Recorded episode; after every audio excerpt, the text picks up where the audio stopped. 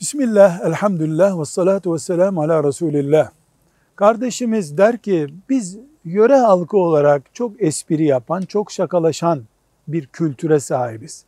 Ben de bu biraz daha ileri gidip alayvari, eğlencevari şaka yapan birisiyim. Çok arkadaş kırıldı bana.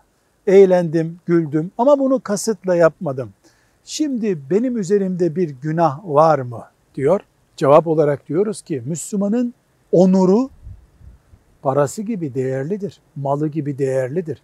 Dolayısıyla malını çaldığınızda nasıl helalleşecekseniz, helalleşmeniz gerekiyorsa onuruyla oynadığınız, şahsiyetine zarar verdiğiniz insanla da helalleşmek zorundasınız. Bu bir kul hakkıdır.